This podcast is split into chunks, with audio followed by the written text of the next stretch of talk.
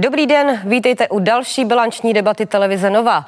Postupně sem k tomuto stolu naproti mě usedne všech devět předsedů sněmovních stran a hnutí v pořadí od nejnižšího zisku v posledních volbách do poslanecké sněmovny až po ten nejvyšší.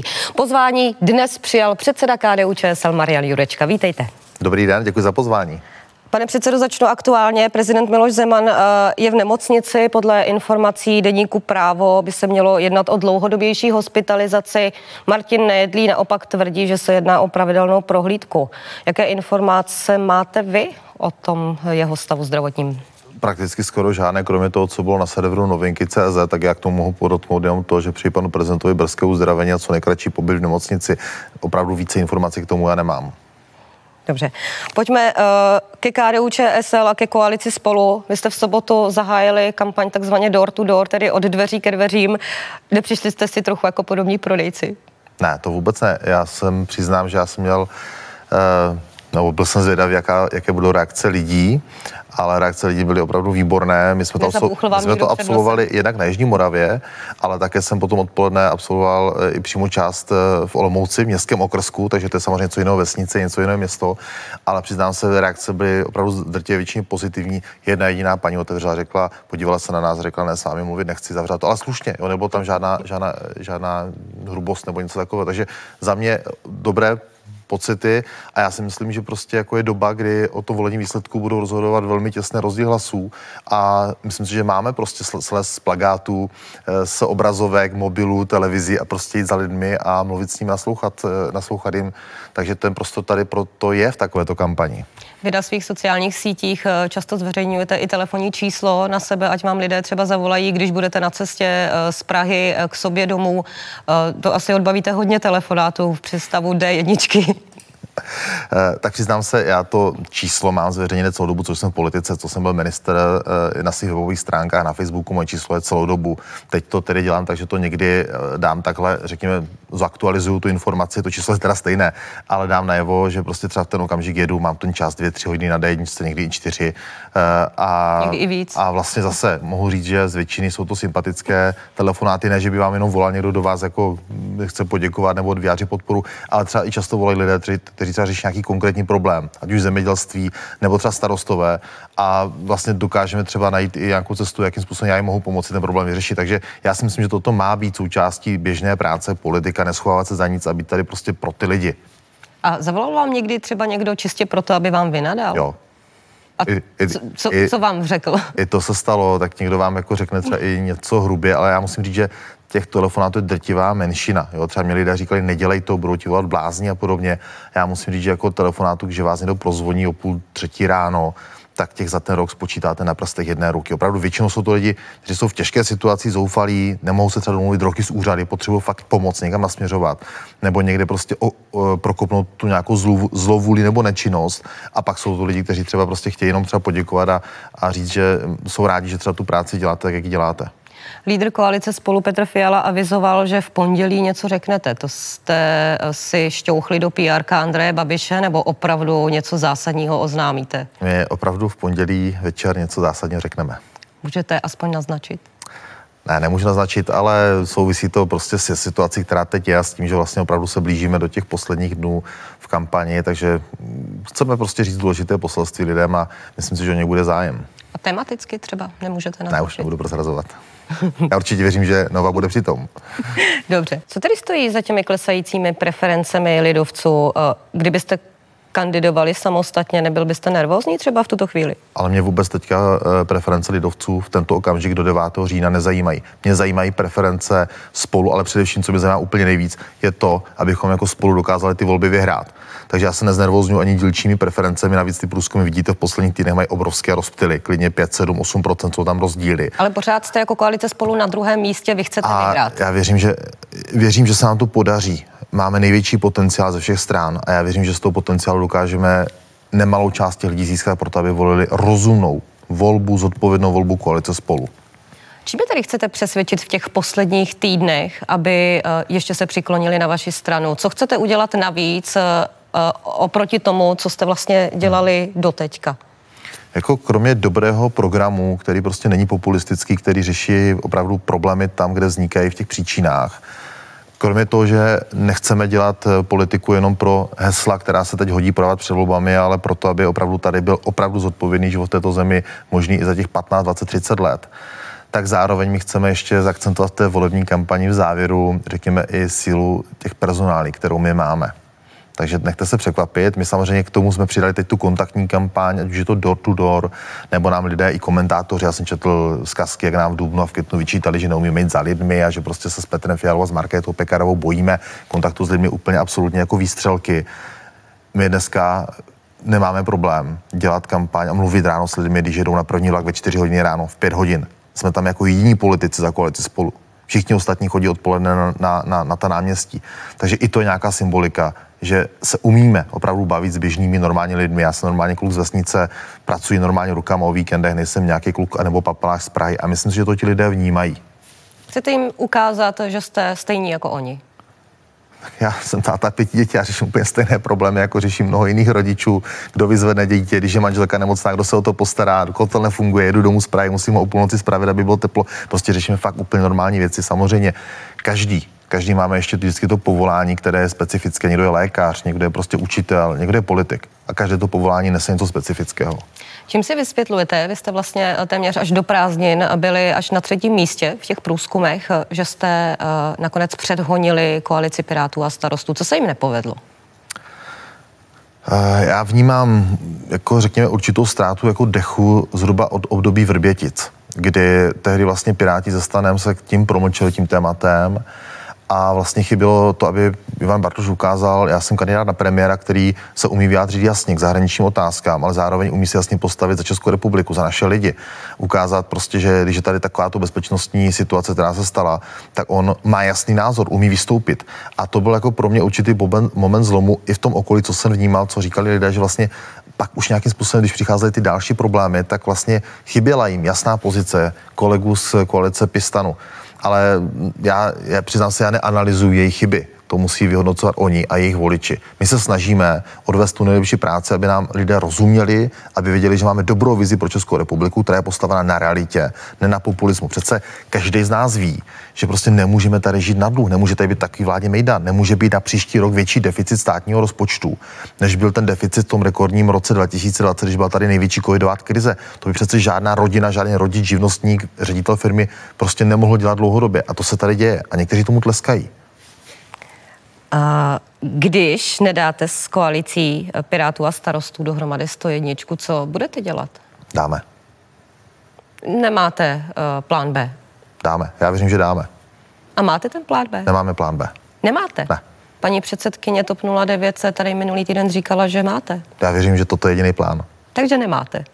Já prostě nebudu spekulovat. Já říkám, že to dáme a že tomu pevně věřím a dělám pro to úplně maximum.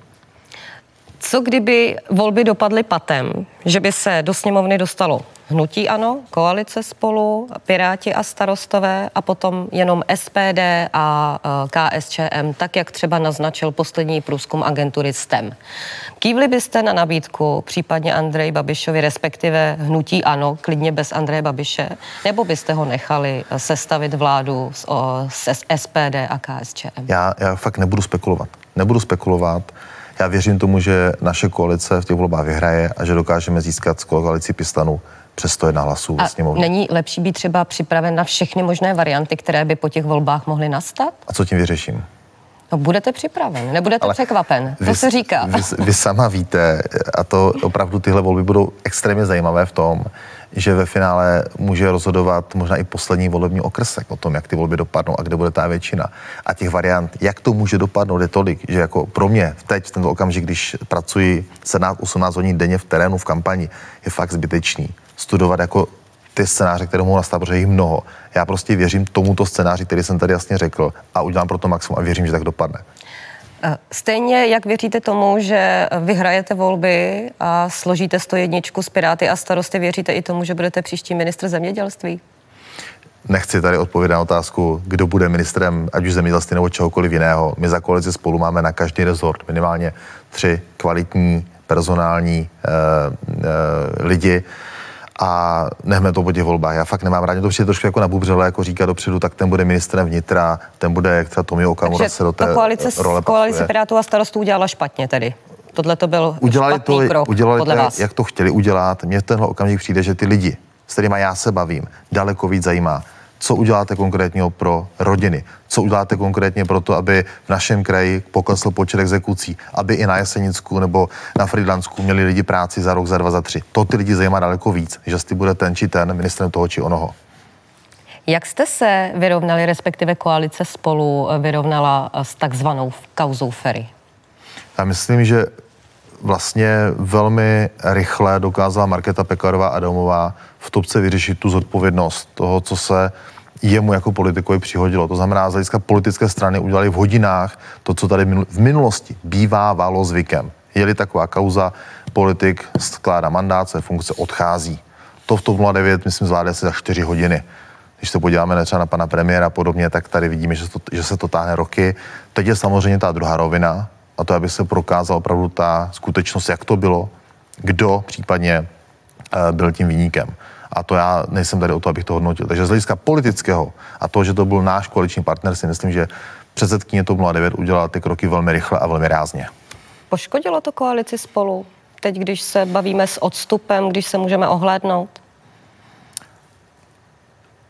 Asi určitě v očích některých voličů eh, to bylo něco, co znamenalo zastavení třeba jejich nějaké úvahy na podporu té koalice, ale já věřím, že od té doby jsme dokázali udělat x dalších kroků a vést tu komunikaci, takže třeba ti lidi, kteří v ten okamžik zaváhali, jestli nám ten hlas dají, takže se dokázali na základě dalších eh, věcí rozhodnout, že třeba tu důvěru k nám zpátky obnoví. Mě to samozřejmě netěšilo. Já musím říct, že to byla jako věc, která byla velmi nepříjemná, jak, jak lidsky, tak politicky, ale věřím, že prostě teď už ti lidé se soustředí na to, co fakticky nabízíme pro to příští a ty další volební období. Dominik Ferry měl být tváří kampaně pro mladé, kampaně Mám hlas. Eh, nejprve tedy zmizel, eh, zmizela jeho mhm. tvář vlastně z těch webových stránek, potom eh, zmizely i samotné webové stránky. Vy jste ale v jednom podcastu Politolku od novinek, tuším, hovořil o tom, že ho nahradíte, že ho někdo nahradí. Proč se tak nestalo? Já jsem, řekl, já jsem řekl, že jako nahradit dopad Dominika Ferryho na sociálních sítích, to je věc nemožná takové osobnosti s takým dopadem. Ale že někdo nahradí tu tvář ale, jeho, která ale měla řekl být. jsem, že uděláme uh, další pokračování, respektive uděláme úpravu té kampaně, že nechceme vypustit kampaň na mladé a to jsme udělali. My máme dneska tým mladých lidí, kteří objíždí Českou republiku a komunikují v rámci, kampaně Jdeme volit, Eh, tak tu kampaň dělají, děláme ji na sociálních sítích i v terénu a ten tým ze všech tří stran je složen a stále pracuje. Ostatně vy tady máte i jeden z materiálů, který se této kampaně týká.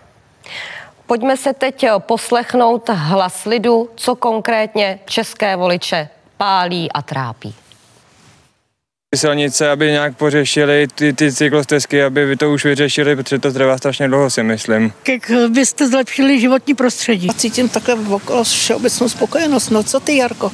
Že jo? Sami. Se dalo nějak víc ohlídat, aby nebyla taková korupce a nějak eh, se víc třeba pomohlo těm slabším trošku, jako teďka třeba si mi nelíbí, když se mluví o důchodech, že se bude přidávat třeba plošně, když si myslím, že když je málo peněz, tak stačí přidat jenom těm, co mají málo. Bydlení, prostě sociální bydlení a tady tyto bydlení pro mladé, ale také pro důchodce. Co se týče sportu, tak tam by se možná ty podmínky a vůbec co se týče sportovišť, technického zázemí a podobně, že by se mohly zlepšit. Migranti, aby nebarali migranty, no. Mm-hmm. Jako z toho Afganistánu. No, to obecně. Mám stará islámu. Školky, jesle, místa. víc místa pro děcka. Já myslím, že by spíš neměli řešit, ale spíš poslouchat. Poslouchat, kdo co říká. Naše debata pokračuje. Dnešním hostem je předseda KDU ČSL Marian Jurečka. Tak eh, teď jste slyšel uh, anketu, kterou jsme sbírali v průběhu posledních dvou týdnů po celé České republice, abychom tam měli opravdu širší názorové spektrum. Já jsem z toho vybrala pár uh, témat, které si myslím, že budou rezonovat uh, vlastně v tom předvolebním čase. Jako první dostupné bydlení, i to jsme tam slyšeli. Vy, když jsem prostudovala uh-huh. váš mhm. program, uh, chcete snížit povinnou spoluúčast při získávání hypoték hypoték, tak z 10% eh, na kolik? Na pět nebo Je to zase asi záležitost, která byla odvislá od té bonity toho klienta a případně eh, od vyhodnocení toho, jak ten klient je případně potom schopen to splácet třeba s ohledem na uh, jeho věk, i když to budou mladí lidé, případně otázku třeba vzdělání nebo pracovního poměru, který v ten okamžik má, ale pro nás je důležité ten celkový výř těch opatření. To bydlení je opravdu velmi palčivý problém, nejenom u mladých, ale jak bylo tady správně podotknuto i u starších lidí, kteří na to poukazují. A my tam máme klíčové věci jako zpřístupnění pozemku státu, proto aby se na nich mohlo bydlet. Pak tam máme snížení DPA. Vemte si, že dneska u toho bytu, který je třeba kolem 5 milionů korun, je to půl milionu korun, který ten stát úplně zbytečně po těch lidech dneska chce. A je, bylo by to jedno z nejrychlejších opatření, jak snížit ty náklady na to pořízení toho bydlení. A pak tam máme i další věci, které se týkají rozvoje toho státního fondu eh, investic, tak aby ty půjčky a ty podpory byly dostupnější, včetně ještě rozvoje toho, aby třeba ten odpočet za to narozené dítě byl vyšší, než je tomu dnes. Protože dneska si vente, že ten fond tady sice je. Pan Andrej Babiš napsal skvělou knížku o tom, jak bude dělat teď ty prefabrikáty na ty kuchyně, na ty obýváky. E, to je jako science, science fiction. On 8 let měl tady ministry pro místní rozvoj a neudělal v té agendě vůbec nic. Bydlení dneska méně dostupné a je ještě dražší. A místo toho, aby ta vláda ty konkrétní kroky udělala, tak třeba, aby právě i ten fond, který když už tady je, tak ať ho opravdu jako využíváme naplno. Ať ty podmínky jsou daleko přívětivější, ať ti lidi nevyhoří na tom, že nesplní některé základní věci, které jsou tam špatně nastavené a pak třeba i ten když řeknu špatně nastavené, třeba i ten limit. Dneska ta půjčka, kterou může ten mladý člověk nebo ta mladá rodina nebo mladý pár získat, je pokud se tu 2 nebo 2,5 milionu korun. Co z toho postavíte? Ty dneska ty náklady i díky těm eh, cen, eh, cenám stavní materiálů, které zrostly, jsou úplně někde jinde. Takže i v tom je potřeba udělat určitý progres. Vy dále v tom programu píšete, že chcete, aby stát eh, se spolu účastí případně i pomáhal. Jak? Jak? Co si po tím představit? Stát tady může pomoci třeba formou bankovní záruky. To znamená, stát může říct prostě, protože stát má vždycky, řekněme, Eh, dlouhodobé nástroje, jak případně ty peníze získat zpátky, což třeba ten komerční sektor to má jiný složitější z hlediska té dlouhodobosti. Takže my věříme, že tady uh, rozšíří třeba i tu formu té bankovní záruky proto, aby ti mladí lidé skončí školu a třeba nemají nějakou větší historii příjmů, aby ten stát řekl, dáme tady bankovní záruku, ať ten člověk má získat eh, šanci získat tu hypotéku. Píšete, že zvláštní pozornost si zaslouží i seniori, kterým eh, zajistíte v tomto případě důstojnější podmínky, tak eh, v případě seniorů byste si to představovali jak? Ono je to v principu hodně obdobné, to znamená zdostupnění třeba těch pozemků, zlevnění tady těchto eh, vstupních investic, které tvoří. A seniori už asi nebudou investovat? To nemyslím přímo konkrétně pro seniora individuálně nebo pro seniorský pár, ale tady významnou roli mohou hrát města a obce, které už to dělají v mnoha ohledech, kde je rozumný starosta, už dneska rozvíjí a buduje domovy s pečovatelskou službou nebo nějaký typ chráněného bydlení. Takže toto je potřeba jenom podpořit tom, aby třeba ty města obce na to měly investiční prostředky, případně ty pozemky, kde by to mohly realizovat. To jsou základně jednoduché věci, které by ten stát mohl udělat dokonce. V oblasti těch investic to není nutné k tíži státního rozpočtu, ale mám na to možnost i využít peněz Evropské unie. Takže to je jenom otázka dobře to nasměřovat a udělat osvětu, aby to ti starostové byli ochotní dělat. Pojďme k dalšímu tématu a tím je COVID. Znovu bude asi rezonovat eh, o tomto podzimu. Jak byste namotivovali kategorii 60 plus kočkování, protože v této kategorii, která je ta ohrožená, nejohroženější. Pořád eh, nebylo namotivováno, nepodařilo se přesvědčit přes 400 tisíc eh, seniorů, aby vakcinaci podstoupili. Je to hodně těžké, protože tady je trošku jako bycha, pozdě bycha honit. Tady se promarnily měsíce, kdy měla být dobrá komunikační kampaň ze strany ministerstva zdravotnictví a vlády, aby se opravdu popisovaly objektivně rizika, a především i přínosy toho očkování. Tady se vytvořilo prostředí, které dal obrovský prostor pro různé nepravdivé maily, hoaxy a podobně, které tady běhají v tom, v tom prostoru u nás a třeba ministerstvo zdravotnictví na Slovensku dokázalo být daleko aktivnější v tom ty věci vysvětlovat. Ale za nás, kdybychom u toho mohli být, tak pro nás je velmi důležité, kromě té zlepšené komunikace, dát lidem možnost, i seniorům, testovat se na protilátky, protože já v tom vidím velkou příležitost, aby člověk měl možnost zdarma se nechat otestovat třeba jednou za tři měsíce, a ten okamžik logicky vyhodnotí. Mám protilátky, získal jsem přirozenou imunitu tím, že jsem třeba prodělal COVID a mohu s tím pracovat a vím to. A ví to i řekněme, ta statistika zdravotní. A nebo potom je to logické, co třeba z toho uvažování toho člověka vyplyne, no nemám a chtěl bych se chránit. A v ten okamžik mě to třeba motivuje k tomu, že se nechám naočkovat. A to je to, co já vyčítám panu ministrovi, že tohle vypouští, ten určitý psychologický moment, aby ten člověk se mohl rozhodnout na základě poznání vlastního zdravotního stavu. Rakousko tou cestou šlo a já si myslím, že to je cesta, která může přinést to, že třeba i lidé budou ve větší míře ochotní se očkovat, protože zjistí, že prostě ty protilátky nemají. Někdo si třeba myslí, že je má, nebo že je má ještě po tom, co prodělal COVID, ale nemůže si to ověřit tak toto je třeba jedna z věcí, která by se fakt měla jako výrazným způsobem zlepšit a změnit. My nemáme nástroje ty lidi donutit. Já si myslím, že jako represe tady nebude fungovat. Tady má fungovat jako dobrá osvěta. Jenom řeknu příklad, který mě úplně fascinoval. V Havlíčkově Brodě město je pro očkovanost přes 80%. Tak asi tam funguje nějaká dobrá jako prostě komunikace v té komunitě mezi lékaři, mezi těmi poskytovateli, nebo i mezi městem, že se to prostě podařilo. A já si myslím, že to je ukázka, že se dostanete na 80% a nemusela by k tomu žádná restrikce. Pojďme se na ty restrikce vykašlat, toto nebude fungovat.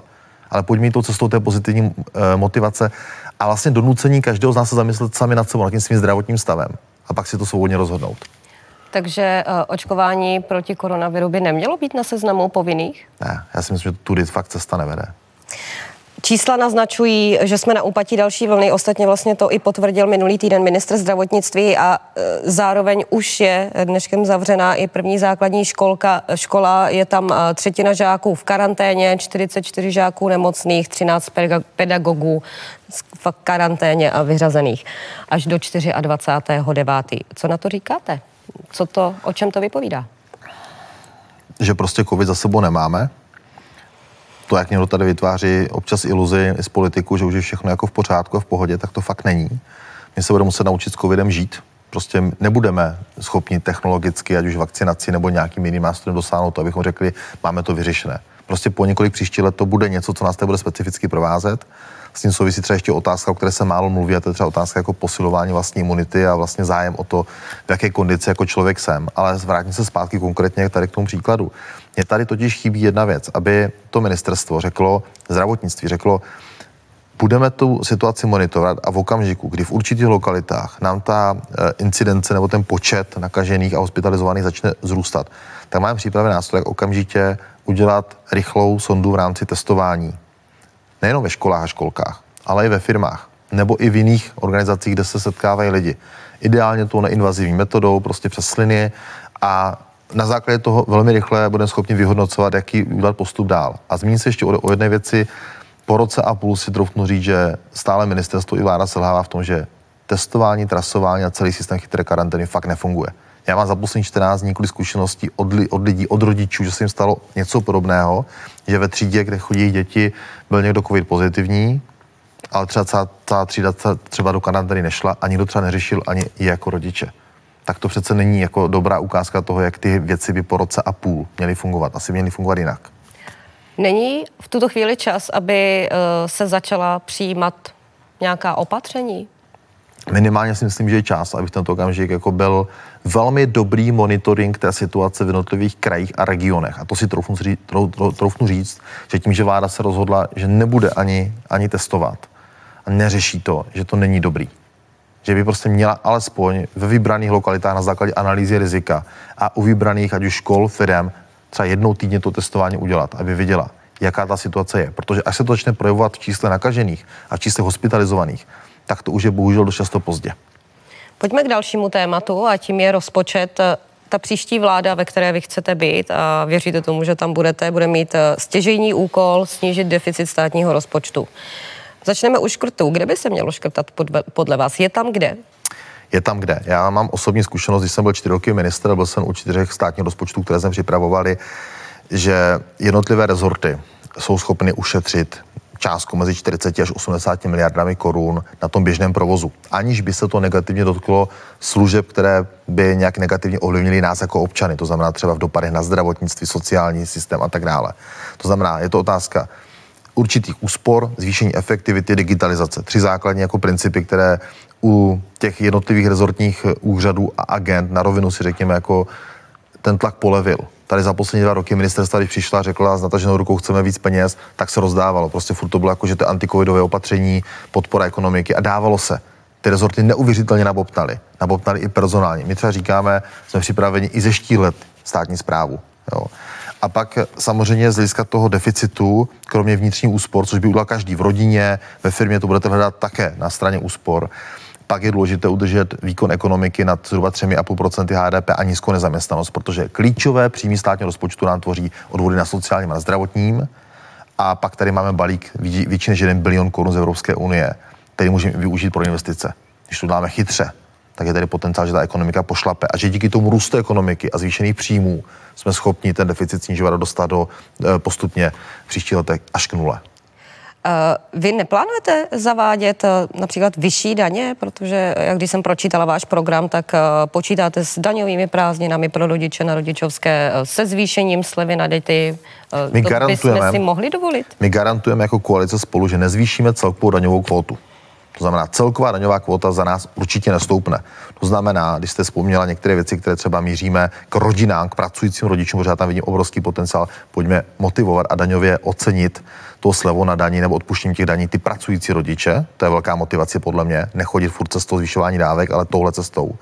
A potom tam vidím uh, velký prostor v tom, že, a to jsme tam, myslím, že i přiznali v tom programu, je to otázka pravidelná valorizace spotřební daní. To znamená, na jedné straně některé daně snižovat, ale pak říkáme, že prostě třeba spotřební daň na alkohol, na tabák, tak ta by se měla pravidelně valorizovat, nebo daň za zardu. Protože tam v okamžiku, kdy se to zastaví, několik let se neudělá žádná, žádná daňová valorizace, tak eh, potom to třeba vytváří i různé disproporce pro podnikatelské prostředí, že na Slovensku třeba ty výrobky mají nižší spotřební daň nebo v Polsku a pak to vytváří nerovnováhu v tom, že se vyplácí, vyplácí tyto věci třeba zbytečně dovážet a není to nutné. Takže tyto věci by ten stát měl dělat v rámci nějaké komunikace s těmi státy v okolí, řekněme, jak pravidelněji. Ohledně spotřební daně máte v programu, že eh, by se měla zohledňovat i škodlivost vlastně eh, těch eh, daných věcí, na které je ta spotřební daň uvalena. Takže chápu to správně, že na tabák, alkohol, že by měla být ještě vyšší? Než... Měla by se pravidelně valorizovat, zvyšovat, například zase věci, které jsou, řekněme, ekologicky pozitivní,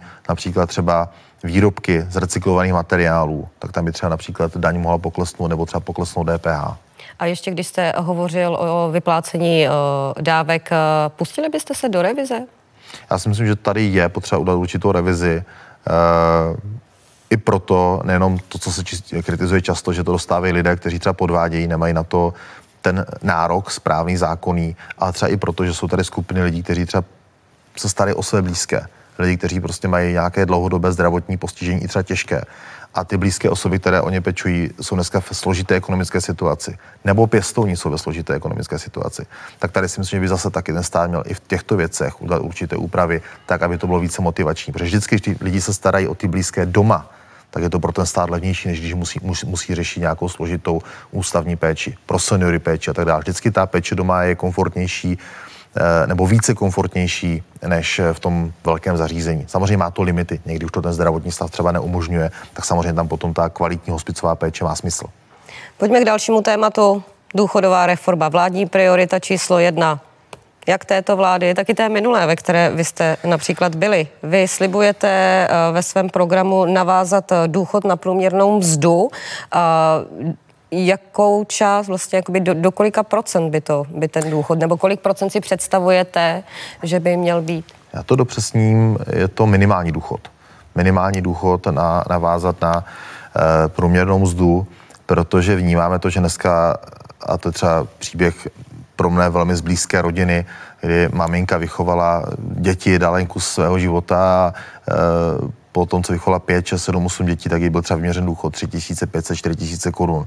No to je prostě výsměch a ty lidi fakt jako nejsou schopni vyžít. Kolik by to Takže třeba 40%? Naše 50%? představa je někde mezi 45 a 40 procenty, aby byl stanoven minimální důchod. Protože stejně potom jednak ti lidé nám propadají sociálním sítem, je to pro ně extrémně náročné, ale pak třeba končí na jiných typech dávek. Takže pro ten stát by to bylo ani ne o, to, o tom, že by musel vydávat nějaké peníze extra navíc, ale třeba i zjednodušení té administrativy. A je ten minimální důchod, který by byl takto navázán eh, na eh, průměrnou mzdu eh, ve vašem pojetí i důstojný důchod? Já si myslím, že to je určitá, jako řekněme, základní, výše toho důchodu, když si vezmete, kdyby to bylo 40 nebo 45% tak si myslím, že to už je částka, která dneska by to bylo někdy kolem 10,5 nebo 11 tisíc korun, zkoušíte mi teďka úplně přesně, tak je to částka, která je rozhodně lepší, než když ty lidé dneska berou 6 nebo 7 tisíc korun. A při těch valorizacích, které se tady dějí, tak prostě pro ně ty valorizace jako nemají takový efekt, protože ta spirála inflace je roztočná velmi rychle. A co já vyčítám této vládě, že vlastně ty nůžky, ty nůžky pro ty seniory jsou rozevřené pořád úplně stejně. To znamená, ti, kteří mají průměrný a nadprůměrný důchodce, mají, řekněme, dobře, je to pro ně, když jsou třeba i oba dva ti seniori, tak se to dokáží vyžít, ale pro ty, kteří prostě dneska mají důchod těch 7-8 tisíc a jsou to často ty mámy, které fakt vychovali nás jako produktivní generaci, tak je to brutálně nespravedlivé. Takže proto my jsme třeba i poslední volební období třikrát navrhovali, nakonec se to podařilo prosadit, aby se zavedla ta pětistovka pro maminky za to vychované dítě. Prostě ta maminka si odpracovala těch 35 let a vychovala ty děti, tak ať má to přilepšení důchodu, protože dost často ten důchod je vlastně má ho nízký proto, protože část té kariéry věnovala vlastně výchově ty děti a tu péči o ty děti. Prostě nemohla třeba v té práci budovat ten kariérní postup. Takže to je pro nás jedna z věcí, která se podařila prosadit. Ale to nestačí. My tam máme v důchodových oblastech ještě víc věcí. Já tady nechci vyjmenovat, ale řeknu jenom v rychlosti. Pro nás je strašně důležité, aby se vlastně i v tom důchodovém systému nastavil ten princip, tak jak to funguje v životě. Napřed se ty rodiče starají o své děti. Ale pak také safra musí fungovat princip, že se děti starají o své rodiče nebo mají vůči ním nějaký závazek nebo vztah nebo motivaci a proto my tam třeba dáváme i tu část eh, programu, která hovoří o tom, aby člověk, který vydělává, platí sociální pojištění, tak aby z toho sociální pojištění třeba alespoň jeden procentní bod mohl odvést přímo na ten důchodový účet toho jeho rodiče. Kolik, eh, v kolika letech by podle vás člověk měl jít nebo lidé měli chodit do důchodu? Já už bych nechtěl, aby se zvyšoval průměrný věk odchodu, teda aby se od, eh, zvyšovala hranice odchodu do důchodu. Myslím si, že by to mělo být nastaveno tak, aby tady byla, byl výčet náročných povolání, které opravdu znamenají to, že ten člověk třeba už v 58 letech nebo 55, 6 letech je tak fyzicky opotřebován, eh, tak aby se mu ten odchod do toho důchodu umožnili. A tady počítáme s tím, že by na tyto náročné profese by i ve zvýšeném odvodu přispívali zaměstnavatele. To znamená, aby ti lidé šli do důchodu dříve u těch náročných profesí, ale nebyl jim ten důchod krácen. To znamená, byl tam ten příspěvek toho zaměstnavatele. V zahraničí to funguje. V principu jsme se o tom bavili, zástupci odborů jsou připraveni i tou cestou jít i zaměstnavatele a podpořit takovýto mechanismus. A pak je pro nás důležité, aby online bylo možné vidět, jaký důchod já, vy, kdokoliv při těch současných příjmech, které doposud máme, jaký budeme mít a aby se ten člověk mohl rozhodnout, jestli třeba má ještě i jiné formy při výdělku, aby potom mohl případně do toho, odcho, do toho důchodu jít i dříve, a dostane prostě důchod, který odpovídá té době a těm výdělkům, které dostal, nebo těm dětem, které vychoval. A vy jste ale vlastně v té kapitole, kde se důchodům věnujete, tak uh, samozřejmě se tam zabýváte těmi náročnými profesemi, ale potom, že těm ostatním, je tam psáno těm ostatním, uh, že, že těm ostatním stanovíte vlastně do roku 2030 uh, novou hranici uh, odchodu do důchodu. Tak když nechcete zvyšovat, tak to byste ji spíš snížili, nebo ne, my, my nechceme zvyšovat. My nechceme zvyšovat. U náročných profesí chceme umožnit dřívější odchod a vlastně pak chceme ještě udělat jednu úpravu, protože ta se týká i pracovního trhu současného, aby třeba seniori, kteří odejdou už do penze, tak aby měli určitou motivaci ještě třeba stále na částečný úvazek pracovat a aby to pro ně bylo, řekněme, daňově ekonomicky zajímavé třeba do té práce na ten částečný úvazek jít, protože na nás se obrací velké množství zaměstnavatelů, firem, které prostě říkají, my tady dneska prostě lidi nemáme, nemůžeme dělat zakázky, tím pádem se ty zakázky a ty výrobky zdražují a roztáčí to také i toto částečně taková inflace. Mimochodem, to, že máme 350 tisíc neobsazených pracovních míst dlouhodobě a ta vláda s tím vůbec nic neudělala, tak to znamená ročně, že jsme přišli jako daňoví poplatníci, jako občané této republiky, ročně o 65 miliard korun jenom na těch odvodech ze sociálního zdravotního. Nebavím se ještě o nějaké spotřebě, kterou by te, ti lidé měli. Takže tady chybí rozumná, bezpečná pracovní migrační politika. Například z Ukrajiny, podívejte se na Polsko, to vzalo 1,5 milionu Ukrajinců, kteří tam posilili jejich pracovní trh. Naše vláda nic takového neudělala. A my se o, to, o ten výkon ekonomiky ochuzujeme. To nám potom chybí v té stránce příjmu do státního rozpočtu. V tuto chvíli poprosím režii o dotazy přímo od diváků na předsedu KDU ČSL.